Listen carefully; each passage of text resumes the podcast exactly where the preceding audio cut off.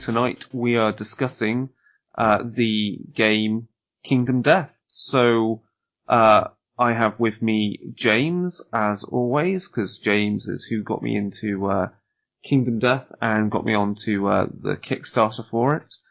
And um, we'll just be going through the uh, the game uh, w- now that we've both played it a, a fair amount um, and about what we really enjoy about the uh, about the game and um, and everything else about it really, and what we have to look forward about, to about it. Um, so, uh, where do you want to start, James? Oh, where where is a good place to start? I guess um, a little bit of like background with I guess how long we've been waiting on the project. So it's been like four four years or so since it got kickstarted. I think. Hmm. Um, so there's been a lot of anticipation in this time, and everyone's anyone who's heard about me having kickstarted it when I've told them has always said like, I hope you're going to actually enjoy the game when it turns up. You know, otherwise you're going to feel very silly after how much money you spent. And you know, I can I can safely say that I am really enjoying it. So that that I think is like a good place to start. I Uh, suppose. Yeah, definitely. Um, yeah. It's it's I'm now up onto lantern year number um let's see lantern year number seventeen I think. Oh wow. Yeah, you are a significant deal ahead of me at the moment. So there's a um there's a uh I've got a nemesis count, encounter coming up. Uh, this is one of the first ones where I get to uh, choose the nature of the nemesis encounter. Oh. So uh, for this one, I think I'm going to go after Butcher level two uh, because I've faced everything else. I've actually faced the hand at level two um, because of the way the uh, the story progresses. You've got a choice of whether you you encounter him early or not, which is what led to me getting the higher levels of him. Um, but before we get into all of that, because that's all late game type of stuff, so let's talk about the, the game system itself then in more detail, because I think we did a podcast about Kingdom Death and and we were talking about the game itself and the rules. But I think we can we can possibly now go over the rules uh, in more detail and talk about what the game is like. Uh, so as we've as may be clear to people who've looked at some of the images for this game, um, it's it's a grid-based uh, system uh, where all the ranges and all the movement is done uh, on cardinal directions. So there's no diagonal uh, movement or diagonal ranges, uh, and of course, models have um, your survivors have a, a movement um, ability uh, well, their movement speed, sorry. They then have numerous stats such as accuracy, strength, evasion, uh, what else am I missing there? Luck, and, um, one other. Um, oh, I should I should know this. Speed. I've got Speed. So, accuracy is what adds, you, you gain these ability, these points in those, um, attributes, either through experience point, or experience points that lead to uh, the, the characters gaining those, or in, or certain events that lead them to gaining these things, or uh, or you can temporarily gain bonuses based upon certain items or events within the game. Uh, accuracy improves your chances of hitting. Strength improves your chances of wounding. Evasion improves uh, your chances of not being hit, so it makes you harder to hit. Uh, luck makes it more likely that you cause a critical hit. Uh, and speed adds to the rate at which your weapons get to make uh, attacks. So uh, normally, um, if we take, for example, uh, the basic unarmed combat, uh, which is fist and tooth, that does you roll two d10 to attack in your attack action. It gives you two attacks to do, so speed adds to the number of attacks. It hits on like an eight plus, so accuracy improves the uh, chance of hitting, so you can improve it from 8 to 7 to 6, depending on how good your accuracy is. It has a strength of 0, that means fist and tooth, when you roll to, hit, to wound with those, once you've hit, once you roll to wound, and once you've determined the hit locations on the monster, um, you know, the, the strength adds to that chance of doing so. And 10, if you roll a 10 or a lantern, that's normally a critical hit. Uh, and so luck imp- improves that. So then if you increase the luck of your character, they can do crits on nines or on eights. And if you do a critical hit, that has important, um, important consequences when you hit certain hit locations. Um, so that's the stats of the models themselves. Um, there's some other things as well. So you get, uh, you've got your different hit locations of head, arms, body, waist. You have two hit, you have on average two hits per each of those areas. You also get armor to add to them. Uh, you've got brain damage, so you can be hit by things that make you go mad. You've got insanity, which is what you can acqu- accumulate, which gives you defense against brain damage. Uh, you've got survival points, which you use for each of the four survival actions in a round, which is to dodge, which is to negate a hit against you. Encourage, which is to get a model to stand up that's been knocked down, because that happens a lot. Uh, Surge, which gives you an extra combat action in a round, and Dash, which gives you an extra movement action in a round. Um, so that's the basic of survivors. Uh, and then monsters have their own thing, don't they, James? Yeah, monsters have uh, they have AI decks which they draw cards from, and that dictates how the monster is going to uh, how they're going to act.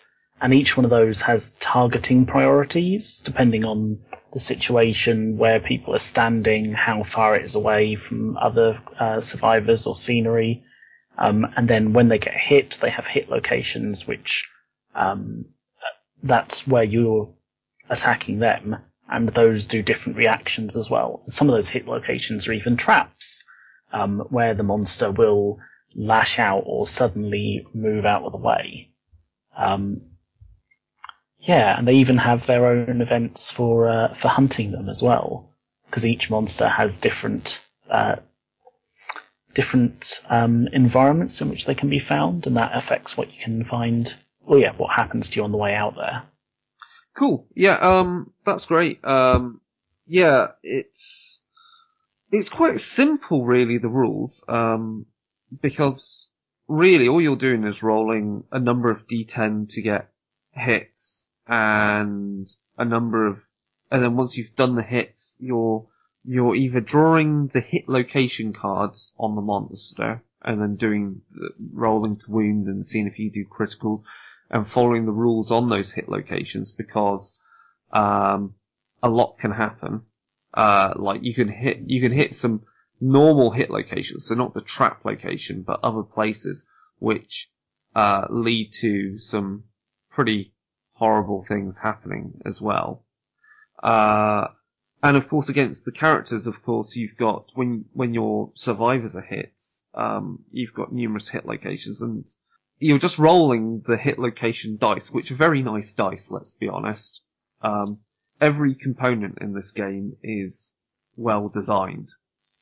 Yeah, it's that the the quality that the whole product is held to is absolutely amazing. Like I've never seen another board game quite as uh, quite as good as as Kingdom Death.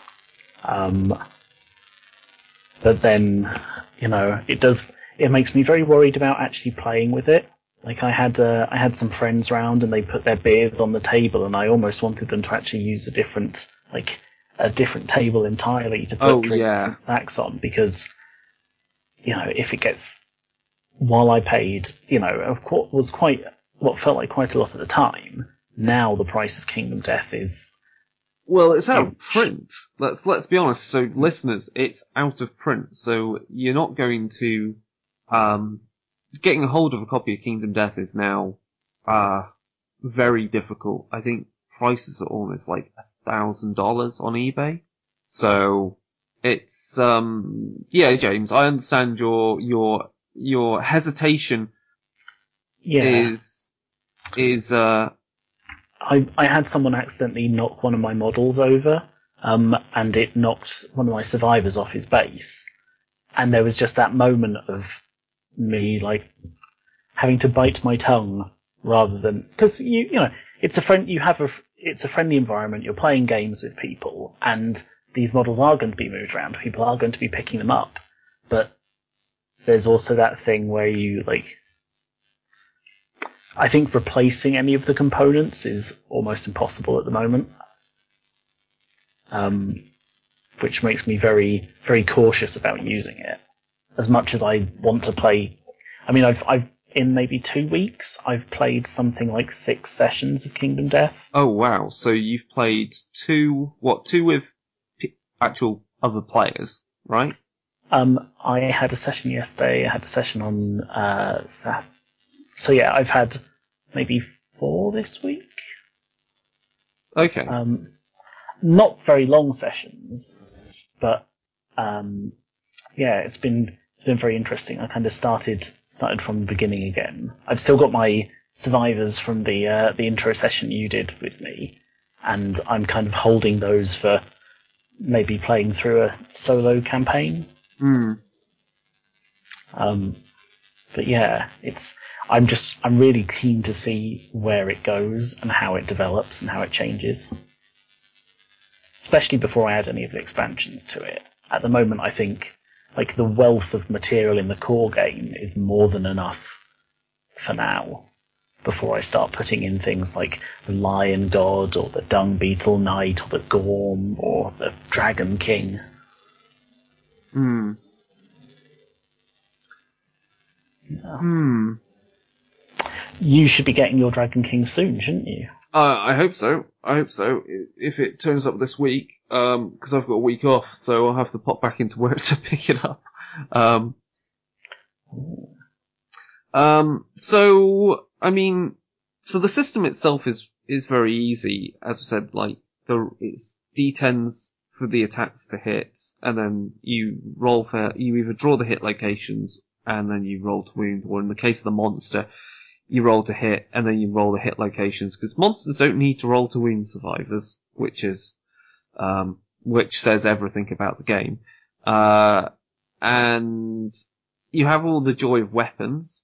So as you kill monsters, you get some resources, some some some uh, bounty that you uh, that you get from carving up the dead monsters, and you collect things like their bones and their fur and their skull. And um, how are you finding them, James? You've you've only made a few items, I guess, then in your campaign, so you've not really seen all of the things that you can make, nor have you junctioned together things to make interesting combos. But um, it's for me, it's obviously been a while since I played the early game. Are you finding that the combining certain weapons and equipment and armor is uh, clearly giving you benefits to your survivors? Um, hmm.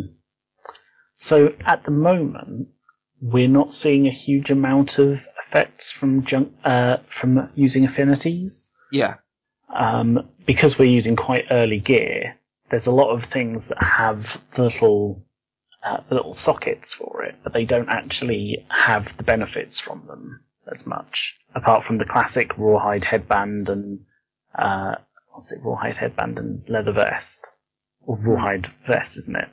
Um, we've, we've unfortunately had most of our gear uh, we took a lot of frail gear to fight the butcher, and most of that got broken. Oh god, yeah. So we're, uh, yeah, we're very low on uh, on some weapons now, but we've still got um, a bow. A bow has held us in very good stead.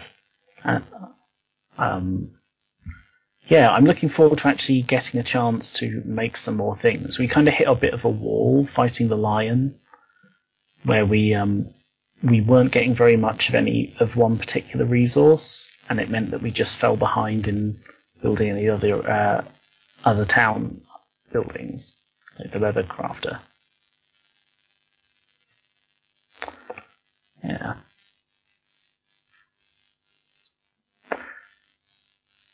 Yeah, um, so you broke all your weapons against the, um, Against the butcher, he uh, he killed our savior um, using brain damage. He stared at it, and then it dropped dead out of terror um, on their first hunt.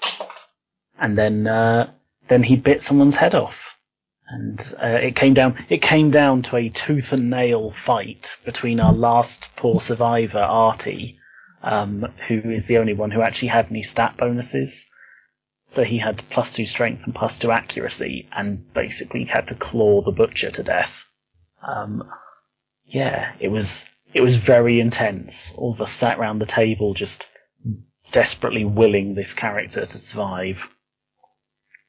So how would you compare? Because um, obviously you've you've played we've played that one one session where it was us two playing. So we did the Starfields. You've played um, you've played some with just your own those those those survivors of your own, right? Yeah. And then you've also played with other players.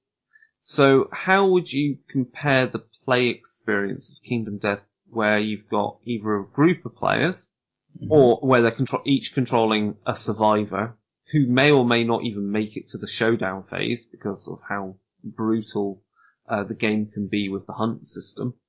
Or, obviously, how does that compare to where it's just you playing a solo game? Like, how would you compare those two experiences?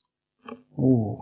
So, from from my experience, I've played a couple of hunts solo uh, in my campaign at the moment, and I I found it a lot easier to play solo. You kind of have a cohesive idea of what your plan is. You're playing in with one strategy in mind. Whereas when we had a group of people, char- uh, each of the players was getting really attached to their character, and we had someone sit in a corner because they didn't want to get caught and take any damage, Hmm. which means the character didn't get damaged, but was absolutely pointless in Yeah. Playing Kingdom Death Monster. Um, and people, people may be getting a little bit precious about stuff when they think about this is this is my guy, and unfortunately, Kingdom Death. You know, if you have someone who's very protective of a character, they might accidentally just die in a settlement phase, or they might just die going out on the hunt Hmm. and I think that makes it quite quite awkward. If we if someone had to sit around and wait for the hunt to finish, that's a person sitting and waiting for maybe an hour, maybe two hours, depending on how quickly it goes, what's going on in the fight. Like a, a lion we can usually take fairly quickly, but something like the butcher took us a long time because he was doing so much stuff and we weren't really prepared for him Hmm. And a lot of referencing the book. I think that is something that would be would be really useful if they uh, if they go to a second edition, actually have page references in the book when it says, you, "While you're doing this story event, you need to go and roll on this table." Like, uh, where is this table? Oh, How- what you mean with the butcher's? Um, he's got his uh, weird, weird attack that has its own, its own page to itself, doesn't it? Oh, I haven't. I'm I'm thinking even stuff like when you finish him, he's got he does a thing which means that you also need to roll on a different table. You need to roll on the brain damage table whilst also doing this, and then you have to roll on like the severe leg injury table or something, or the severe something injury, and you're just flipping through the book constantly all the time to find all of these different tables. Um, and that is quite I think when you're doing it single player, it's easier to go, okay, I need to do this thing, so I'm going to pass this, and then I need to do this thing, and I can process it all step by step. Whereas when you've got four people sitting around a table, going, okay, right, I need to take like five minutes with the book, just flicking back and forth between bits and pieces Hmm. it kind of it kind of takes the flow out of it a little bit. Um, but that being said, I do love the fact that it does feel like a community. The settlement does feel like a thing that we have built together, and when we've triumphed, uh, triumphed, we've actually like it's been a communal thing. Everybody was everybody cheered when we actually took down the butcher finally with Artie um, because it was a desperate struggle that we'd all been invested in. Hmm. If I'd done it on my own, you know, it would have probably been, oh, phew, okay, you know, I've, I've done it, I've not lost everything, but wouldn't have been that sense of, like, shared sense of satisfaction. Yeah, I guess that is that's going to be clearly one of the differences um, between group play and single player. Um, how does that compare then for like the um, settlement phase? Because the settlement phase uh, can will I trust me get becomes quite a large, complex scheme of things as you create new locations for your settlement, like new new things that they can uh, ways they can make things. As you you start off with what the you've got the lantern hoard, the skinnery, the organ grinder, and the uh, the bone Bonesmith. bonesmith, and eventually you're going to have like you know the Catarium, which is actually the first thing you, you get after your first proper fight with a lion. Um, the the uh, the blacksmiths, the uh, The leatherworker. leatherworker, yeah, the stone circle, the plumery, yeah, the list goes on. There's quite a lot of these um, things that you can make, and then also the variety of items that are dropped. And then you have on top of that all the innovations and uh, which allow you to progress through the game and, and your characters to learn new things and improve in general. Uh, how does how does managing all that where you've got multiple players? Uh, how does that work compared to when it's just you dealing with it all? So we've we've taken a kind of town council approach to this, Right. where we we almost look at ourselves as a as a we're a voting group. So we reveal whatever the settlement event is, and if someone has to get nominated, we discuss who we're nominating, um, and then we see what the results are. And with innovations, we had something recently where um, we had our first death, in fact, in the butcher uh, encounter, which meant that we had to pick our death principle, and one of the people was in favour of uh, of cannibalism, and two of us were in favour of graves. So we had we did come down to a a vote to break the tie because there is that thing where you know some someone's going like resources, definitely resources, and then the flip side of that is actually you know what an increased survival limit that's that's pretty handy. Um, whereas I think single player, you know, you're making the choices yourself. It's a lot easier to kind of fall into like rote decisions. You go like, oh, I definitely take Symposium when Symposium comes up because I get better chances of innovating better things. Mm. And I think it's it's going to be interesting because I mean, heck, we took we took the Survivor to fight the Butcher, which I really didn't want to do. Oh, you mean the savior? Sorry. The Savior, sorry. Yeah, we took the Savior to fight the Butcher, and I really didn't want to do it. But everybody else was saying, "Oh, we should do this. We should do this thing." I thought, okay, you know, But- we've You'd only just got that savior, right? You'd only just they'd only just you'd only just got that savior. Was it a red savior or a green? a red one? Savior. So a red one does um is it extra damage or extra attack? automatic hits Oh. when they attack based on their red affinity, Yeah. and then they have um, increased strength when they level up or when Yeah. they are older. They're quite vicious, but you know, extra attacks is always a uh, a double edged sword because it could mean you just hit the uh the um the trap sooner. Yeah, especially with the uh, with butcher. But no, I think it's um it's been interesting. Like we've made some we've made some choices that have taken me into things that I wouldn't have necessarily thought of before. Like some people looking at weapons and saying like, I want to make axes. I want to make a bunch of axes. And it's like, okay, cool. You know, I'm I'm personally a guy who thinks like spears are really cool. So my tendency would have been to make spears or bows because I like I don't like being up close and personal with things. So someone going, yeah, these these things are cool. Like we we had someone make um, katars, Mm. in fact, and those proved to be really nice because we've got a pair of them, um, and rolling rolling four dice to attack. Oh my goodness! They're pretty mean. Um, the the spears are quite useful with um, triggering traps as well and bows as well because you know you just don't have that proximity. But that means you need to know the trap is coming up, Yeah, uh, and there are ways around that. I don't know whether you you've mostly not made um, an item to help with that yet, but there are ways and means to uh, know what's going on. and uh, get around things. Um, yeah, that's yeah. I guess the communal element is is is, is kind of cool, but I don't know. I, I I also feel like it's you're more than you're possibly more likely of screwing over your settlement as well with um with what looks like a good decision because you know mob rules. But oh well.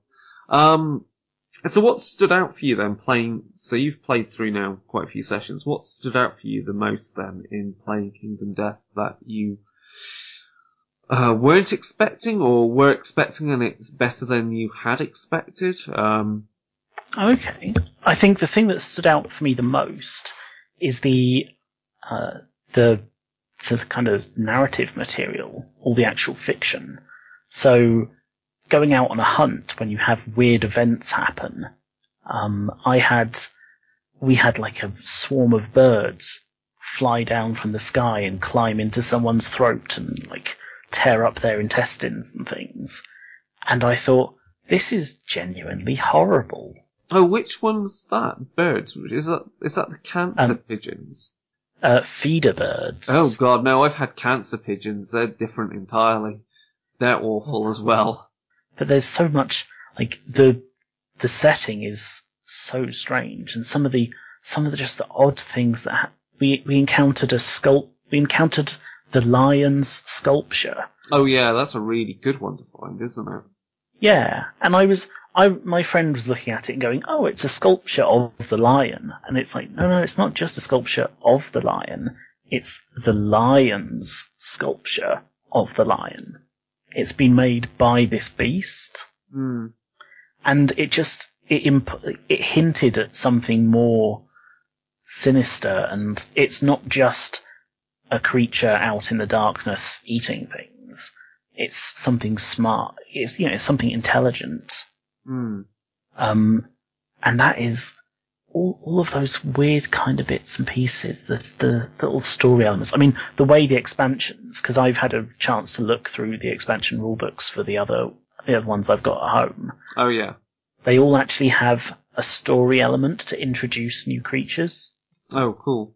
and it's it's really cool. Like I make sure that I actually read stuff out from the rulebook instead of just going right, fine, roll a chart, and this thing happens. Yeah. There's all there's nice bits of like, flavor text to read out and flows as things happen. Well, that's why I've tried with my write-ups for my own playthroughs to record every single event that occurs. Like the fights, doing it blow by blow for the fights is a bit difficult, but you know, recording all the um, all the hunt events so you can string them together to create a narrative is, I think, really important for making the game feel more than just, you know, a dungeon crawler, like a typical board game dungeon crawler, where you know you encounter this, you kill it, you just do everything by rote. You know, like you say, you just roll the dice, look at the table. It's important to read everything and tie it all together.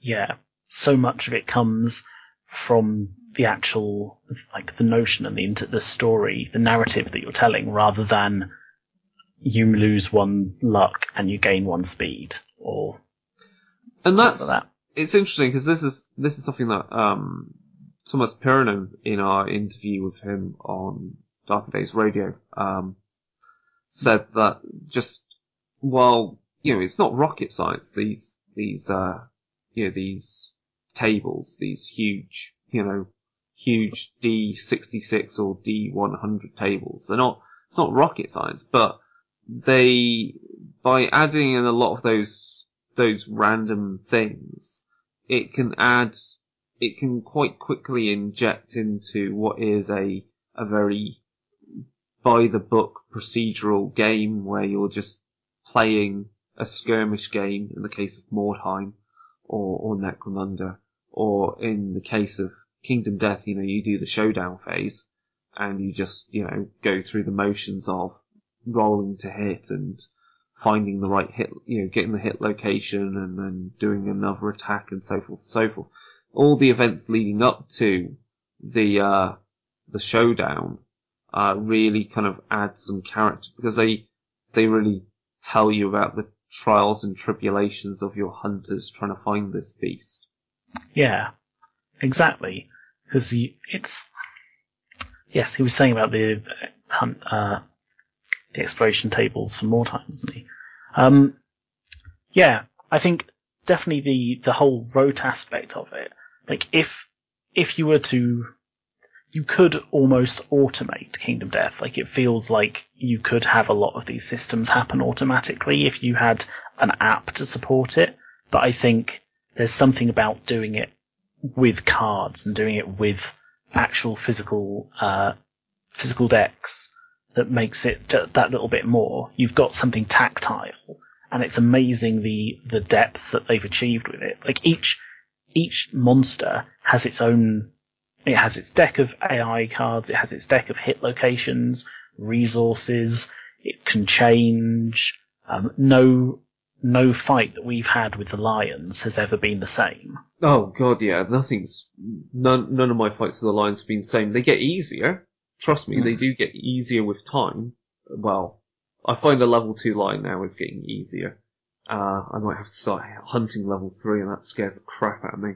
Um, but it's um, it does. They each one is different, and then the way you um randomize the terrain Mm. Like sometimes you get such a good draw on the terrain, like you get like you know two of those fallen pillars.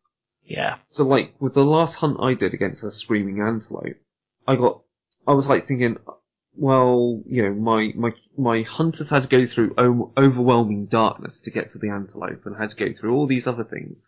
So they'd been pretty pretty cut up before they even got to the fight. And then I got these two um, two pillars, and I was just like, well, that's brilliant because I can actually, I can properly kind of like ambush the antelope and and control the fight now. And even so, even with the terrain, the terrain is is randomly drawn, like what you get, but also you've got control in how you place that terrain. So you, your hunters have control over how they the type of fight they go into. So again, it feels like you're actually hunting it because if you've got good terrain, you're going to use that to your advantage. Definitely. And some of the terrain even has effects during the um, the encounter, like you can use them to gather resources and things. Um, and in fact, that's something that we did. Uh, we had someone running around gathering all the acanthus when we fought the um, the antelope. Oh yeah, well you, you need to because that bastard will eat the uh, eat that stuff and heal himself. hmm Yeah, we uh, we managed to get it all before he got his AI card for it. So that was that was quite a, a blessing. Um, yeah.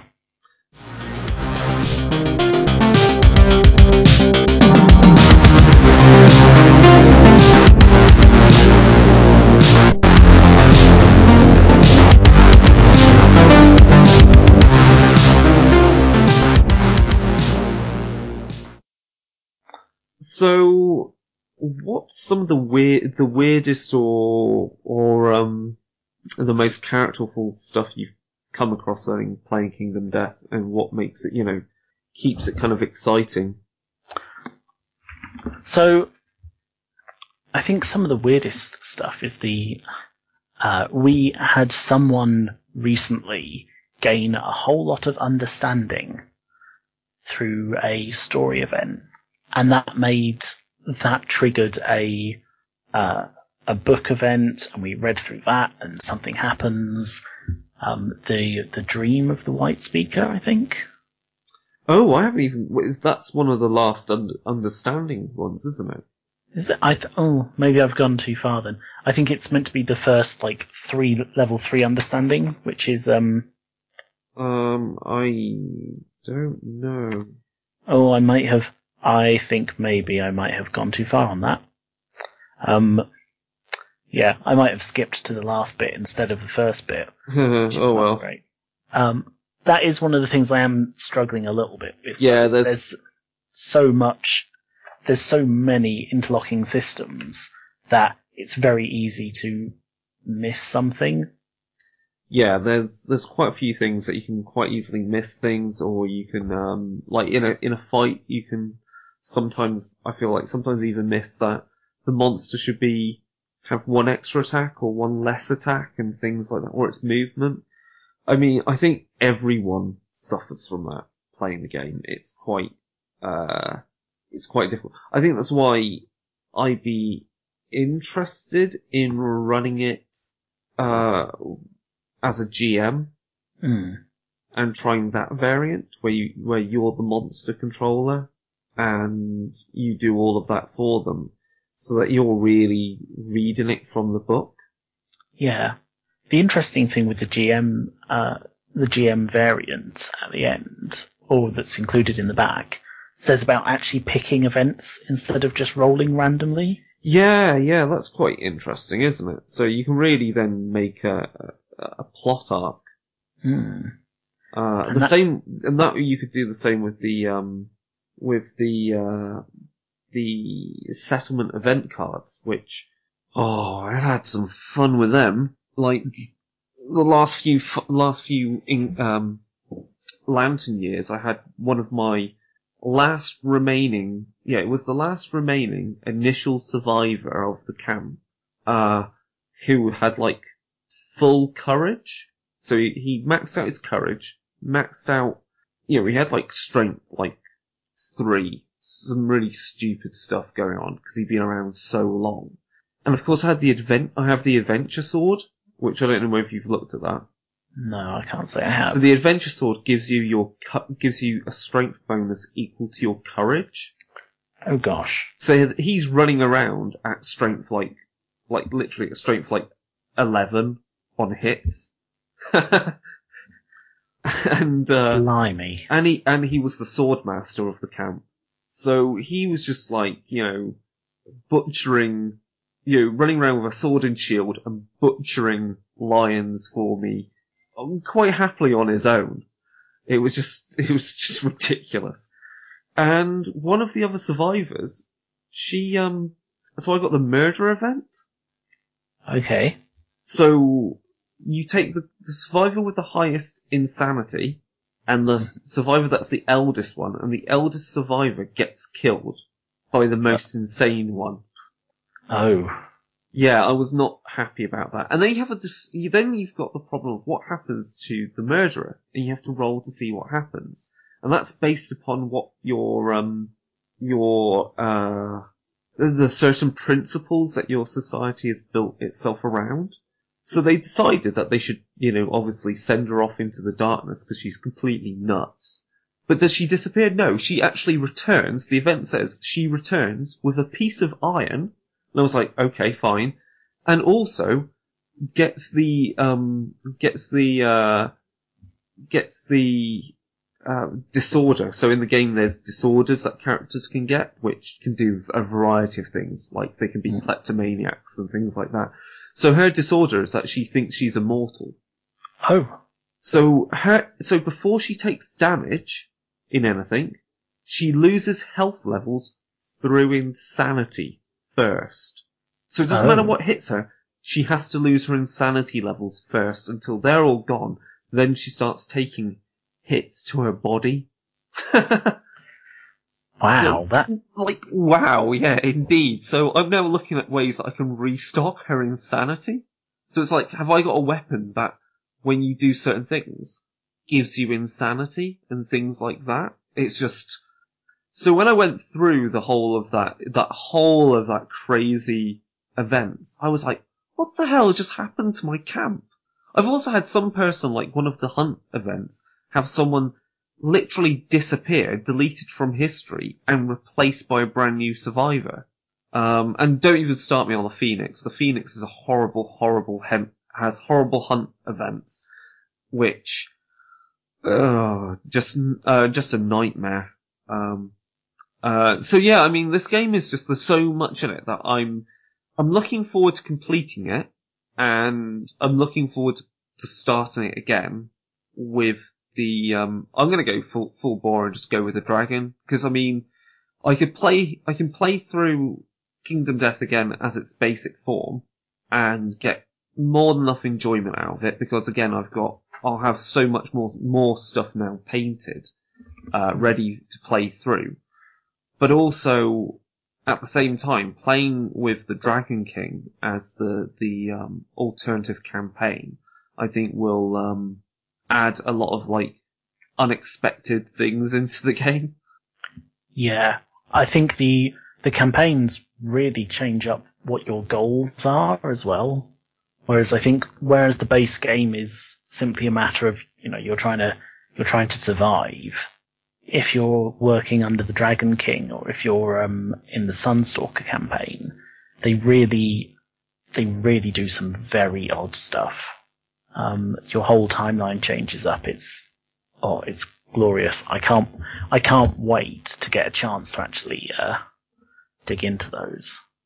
So, um, one of the things that I think is really important, like, um, so I'm going to admit I've got, I'll have to share with you. I actually have a decent PDF copy of Kingdom Death, the rule book. So, you know, I think given how big these books are, I, I'm going to have to start using the, um, using this, uh, scan I don't think you can actually search the words in it though, so you kind of have to just get used to flicking through it for certain things. Um, but the Kingdom Death uh, settlement online manager that I've been using is really good. There's a glitch in it right now, which I've got the um, the creator trying to fix, but it really does help uh, with managing things. And I think the other thing is uh, I'd be really keen to try and play this over Skype or over Google Hangouts because I don't think there's anything that's really stopping us doing that because the the board itself has the grid lettered and numbered. Mm. And as long as you're playing, I guess, as long as you're playing the base Kingdom, as long as you've got all the same expansions, uh, you know, and if you use the Kingdom Death Manager, you can share you can share with someone the your settlement, so you can everyone can get access to the survivors and look at them and you know and use them in the game properly. So it's it's more than possible to play this, you know, over the internet. Uh, it will just take you a lot longer, obviously, because it's long enough when it's one player. I don't know how how how playing with multiplayer makes fights seem to stretch out they slowed down a lot. Um, playing single player, I wrapped up a lion fight, I think, in under an hour. Yeah. Um, quite happily. And I didn't even have very good gear for it, whereas I don't think we've ever finished a fight in under an hour playing with more than two, more than one person. Yeah, because it takes a bit to set up the game in the first place, like to go through um, a uh, to go through your hunt phase and and then your mon- your showdown phase, and then your settlement phase. Uh, so with a bunch of people obviously discussing what to do at each step, I'm sure that really does grind it down. Definitely. And considering that you you're always setting things up, you have to set out the showdown, you set out the hunt track, you set up all the hunt events, you set up hunt events you might not even use as you go through them and then you have to clear all that away, and then you have to set up the the hunt board or the showdown board, and then after that you have to get out the town and you have to set up all of the town stuff and you get your innovation deck out, and it does feel like there's a lot of a lot of that processing. Like you really want a decent sized space for Yeah. Um, I mean, I want to try playing it with people locally. Um, Mhm. Sam isn't interested in Kingdom Death. I think she likes the aesthetic. I look at her now. I wave at her and get the look of Kingdom Death. You like the aesthetic of Kingdom Death. You just don't like the gameplay. No. Just, you know, it's, because the gameplay is quite simple, but I think it's just, it's tactical combat board game. And, you know, uh, from playing Iron Kingdoms, we know that Sam likes rolling dice and hitting people and shooting people, but that's, that's all very tied up within a, a narrative of a single character. Whereas I think Kingdom Death requires is a bit more board gamey and a bit more Mhm. war game like rather than a RP uh, a miniatures based RPG. Yeah, there are some times where I feel like I made a decision which I felt that was a character decision based on how I'd played one of my survivors, and that's really probably not how you should play Kingdom Death. Right. Okay. Why? What did you do? Um, one of my characters got a disorder, which meant that they felt like the weight of the whole settlement was on their shoulders. So she basically just pushed ahead and did all of the. She revealed all of the events on the hunt track and Wow. any time. That's a that's a stunning. I've never come across that so far. Wow. Yeah, I. I mean, she didn't need to, but when it because it matters who reveals the events. I thought, you know what? Yeah, she's going to boldly push off into the darkness, um, and I will. I will start with these things. And she almost got swallowed up by a giant stone face. Um, but she she just just about avoided getting killed, and in fact, um, she's one of our last original survivors left. oh wow. You've already ground. You've already had a lot of your original survivors dead. Yes, unfortunately, that that butcher fight saw uh, saw quite a culling across the board. I I think a lot. I think I had I had two of my original survivors up and uh, you know past Lantern Year ten. I was really pushing pushing how far they could go. Um, yeah, it's um it's pretty brutal. Um, You can die very quickly, um, and and sometimes you know sometimes it's a little bit of a uh, an anticlimax almost, where um if you send someone if you send someone new like our poor uh, savior out, she just got looked at and dropped dead. Yeah, that's a real. I think that sometimes it's um, you've got to be really careful which survivors you send out on certain fights. Like I think that's a bit of a waste of a of a savior to go on their first fight to go out against the butcher. Yeah, Um, it's like with the the Kingsman. Uh, I I made the decision I was just going to send out some people to be, you know, I was like, "You- they're not great, and I don't care if they do well, they do well.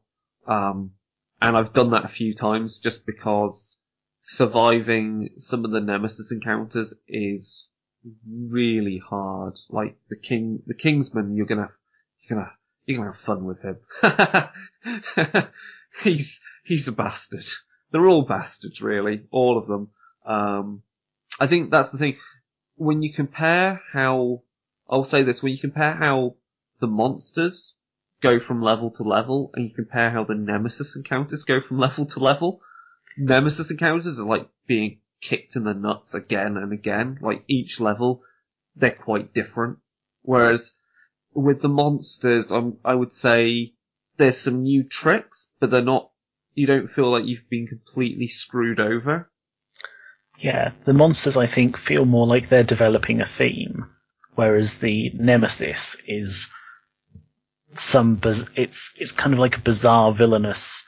Uh, you know, you haven't even seen my final form. Yeah, yeah, yeah. You've so um so you faced the butcher. So that was what Lantern Year. Uh, Lantern Year four or five, I think. Oh god, you've got so on your events coming up. Then you've got like um you've got a few, haven't you? Yeah, I think we've just done um we've just done Hands of Heat. Okay, that's good. That's a really good um that's a really good uh, fighting skill, isn't it? That one. Yeah, we we did really well, and we got the um the red hand fighting art or something, secret fighting art, and we got the lantern oven as well Yeah. from it, which was really good. Um, but you know that means that the king's hand is going to turn up and do horrible things to us. Um, so we're going to have to see how that goes. Oh, the king. Yeah, because you, you get the um, yeah, that you've got the the the Kingsman. Sorry, not the King's Hand. You've got the Kingsman Oh, turning up. So you've got the choice of whether you deal with what happens in that event, or I I, Do you, I, do you roll over and take it quietly, or do you stand up and fight? yeah, it's it's um, and also it really it It, oh no, that one isn't too bad. No, I'm thinking of the Kingsman as worse than that one. The King's Hand really depends upon what your population is. Okay. So what's your population of your, of your settlement right now? Well, we were at 13. Oh shit. Now we're at 10. Hmm. Okay. Uh, my advice is don't feel bad if you take some risks before um before the the Kingsman turns up. Then oh, lovely. Um, um, it, he's a real yeah. They're all real assholes basically. Um, I'm trying to think what other cool stuff has turned up in the game. The oh, I'll say this: the the severe injuries table mhm. isn't while it's quite easy sometimes, like you said, you're the one, the savior dropped down dead in a fight. Actually, the severe injuries don't lead to death as quickly. Like you have to roll quite badly for you to get, you know, death. Yeah, Uh, there's a there's a lot of ways to have your character severely severely hampered in the future, but or not even severely hampered, slightly hampered in the future. Um, but they still survive and they're still there and able to contribute. Unfortunately, we rolled really badly on every uh, injury table. right. So people died. Yeah, I've got someone that's got his limb, he's got his arm chopped off. I'm just like, I don't know what I'm going to do with you. Um, it's, uh, yeah, problematic. um, have you had anyone die due to bleeding? Because of the bleed tokens? I think one of our guys bled out. He was a dual axe wielding, swearing, um, one eyed guy. Oh yeah, he got blinded in one eye as well. And by the end of it, he was just this crazy berserker. And then I think he had his, um, yeah, he got hit in the leg and then bled to death. I'm just going through the PDF and looking at the, uh, the random events. You know, the hunt events. Mhm. I'm just trying to find the, find one which I think is like the weirdest one that I've come across. Um, oh, where is it? There's, um, it's not that one. It's not that one. Is it? It's, oh god, so many weird. That? Oh, that's the one. This is so bizarre. And I was like, oh, thank God my entire team wasn't mad, uh, weren't insane. So, um, is event number 63, which is feet, where the, the, the stone faces, which make up the entire expanse of the world, like the, the ground, are Right. replaced with an expanse of stone feet sprouting from the ground. Survivors walk sole to sole with their feet. If any survivor is insane, they are convinced they've reached the underside of the world. Terrified of falling off, they grab hold of the ground for dear life, slowing the party and attracting unwanted attention. Um, roll once in the hunt, hunt event table for each insane survivor before moving on the moving on the hunt board. Uh, if any of these, yeah, if any of them are feet, roll again. If all the survivors are insane, they fall off the underside of the world dead. Oh, yeah. This is Yeah. why I don't send out a party of entirely insane people. definitely. There are, there are some very dangerous things going on out there. The chance of rolling a 63 scares the crap out of me. The thing is, I do kind of love how, um, so with Kingdom Death, there was the, I believe it was originally going to be a prequel for a, um, a role-playing system. And you can kind of, it feels like there is the world develop, like the world building out there. A lot of it is hidden and shrouded in mystery, and you know, the characters themselves, you're playing in a, you're playing a settlement that doesn't really know very much about the world out there. And all of the random tables, all of the strange goings on, it definitely feels like there is something out there and there is more, uh, more to learn. It action, it actually reminds me quite a bit the way that, um, I've been playing a lot of Dark Souls 3 recently. And they do a lot of environmental storytelling Okay. uh, lots of stuff is hinted at. You read descriptions on weapons and things, but the game doesn't outright tell you these things happened. And it feels like that with Kingdom Death. There's a lot of infer something from what you see. The fact that you see people made out, or you see monsters made out of, like, they have arms sprouting from their bodies at all locations. It's, you have, you kind of look at it and you, you have to interpret it yourself. Hmm. Uh, I was just looking at the, in the PDF the game variants that might be worth playing in the future. Uh, the five to six player one, I'm not too sure on because monsters, they make monsters a lot harder. And I don't know whether having a fifth or sixth player is actually much of a benefit. Um, especially because it'll mean like, you know, weapons and resources will be thinly stretched. Um, Yeah. The quick mode looks interesting. Uh, survivor gains all every survivor gains plus one strength, so you're more likely of wounding. Monsters gain plus one damage tokens, so they're more likely of killing. Every survivor's wound when oh when survivors wound the monster, you deal an additional wound. Uh, so basically, it makes things quick either way. Uh, uh, some other things like death mode and death mode is when a survivor dies. Um, they lose all the gear they were carrying is archived, which is scary. Yeah. Uh, and there's some other rules for that. The storyteller mode, which I think is going to be, I think will be quite interesting. Um, and uh, there's stuff to do with the solo mode, which is more about how it's difficult to play when you're playing it solo, which is, you know, possible. I mean, we're playing it, so I don't think I don't think it it makes makes things any more difficult. Um, the campaign modes are interesting that they introduced. There's seven swordsmen, which is where you begin with seven survivors who are ageless, uh, and have the sword mastery ability, and that is it. You don't ever gain any population. Uh, that's uh, kind of interesting. People of the Skull, which is I think is kind of like a, a mini version of like the Dragon King or the Sunstalker. People of the Skull, um, So that means you can only wear skull armor, I think, isn't it? Or armor made out of bones. Yeah. But they ignore the frail rule. So you know what happened when you used your weapons against the butcher and they shatter? Yeah. That doesn't apply.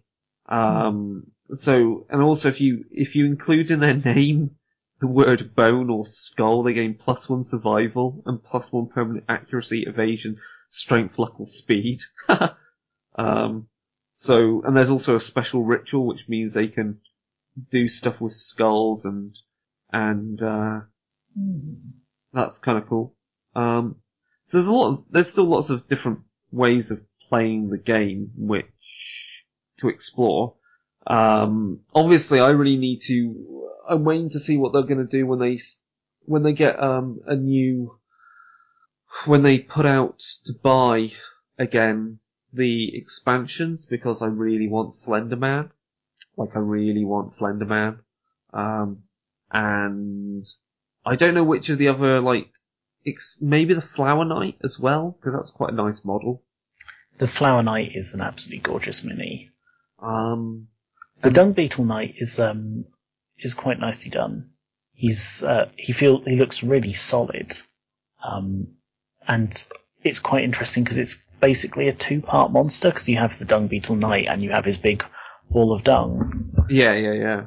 I also like wouldn't mind getting hold of the um the Lion God.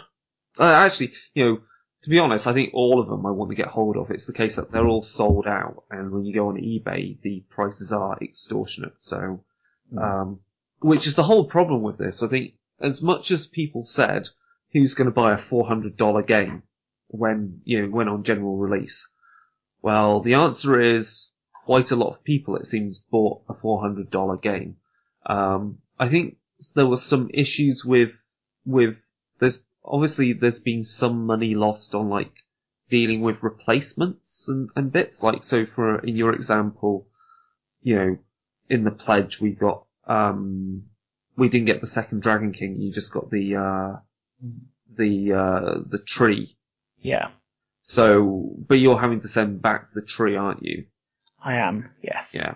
Which is understandable because it's, these are all expensive things. Um, and So, but you know, if you think that they've had to do that with a lot of stuff, and they've also had to do um, like replacing Spidicules' legs because that's been an issue, Mhm. and other things like that. Like also the tray in your your Kingdom Death has got cracks as well.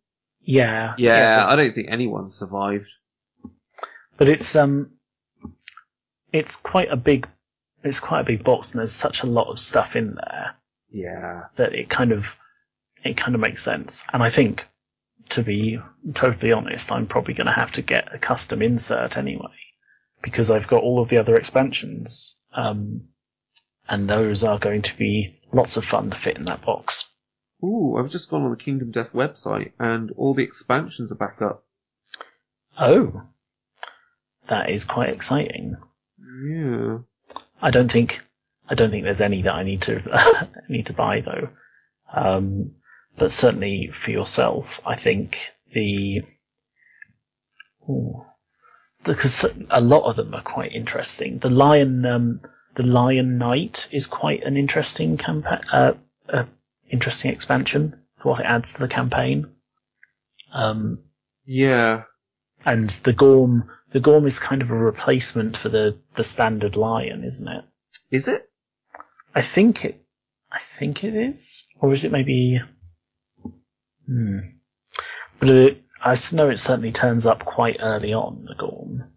Um, yeah, I mean, there's so everything's back up on there. It's like I've just grabbed Slenderman now because um, uh, oh god, do they slap on a lot for shipping, don't they?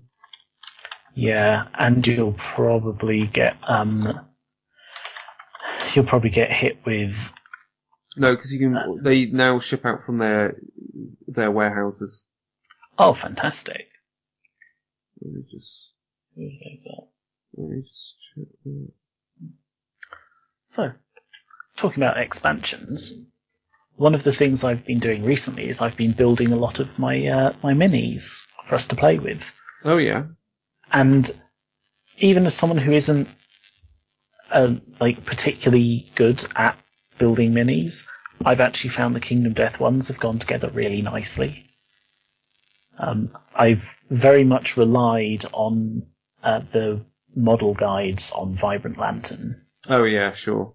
um, but even building the fit, like building the Phoenix, I was so scared about that model. Just looking at how big it was going to be, I thought it was going to be an absolute mess. But all the bits slotted together, it's held up really well, and it looks very imposing, towering over the rest of the survivors. I've not got onto building any of the armor kits yet because I don't really feel like I have an understanding of what kinds of models we're going to see very often. Okay, yeah. I mean, most of our people are wearing maybe one or two pieces of armor at the moment, Mm. so having armor kits kind of feels a bit pointless. We're using the the standard four survivors and the two intimacy models that came as a bonus. Okay. of the s- Um, they come on the, the sprue with the king's the king's hand or the Kingsman. Yeah. one of, one or the other. Um, and those are doing those are kind of doing all right for the moment. That's all I I did initially was play using those two. Yeah, So you've got like six models in total to allow you enough variety to represent, you know, the different characters that, you know, different survivors on the board. yeah, and that seems to be that seems like it's going to be all right. I've got because I went in at a certain level of pledge on the Kickstarter. I've got a second copy of the base miniatures as well, and at the moment I'm leaving that all uh, all in the shrink wrap, and then figuring out something to do with it later. Mm. Yeah, uh, so I've I've not made loads like with with mine. I've made like uh, I think I've made about uh, one. No, I've made two lion armor. So the one with a spear and one with katars. Uh, one leather armor with sword and shield. Oh no, I've made two leather armor. Sorry, was that right? Uh, made one leather armor with a Zanbato, which is a big, um, you know, double-handed weapon. Um, and uh, yeah. So I've made I've made two. Yes, yeah, so I've made two rawhide, two leather, uh, two two leather. Most Mostly, we've made two leather somewhere. Two stone circle ones. Uh, so I've made two of each, except for the like the um, lantern armor. That's quite cool. Yeah, because like I just haven't got the um, the need to to uh, make any um, any more uh, like that. Um, yeah, I think that's understandable.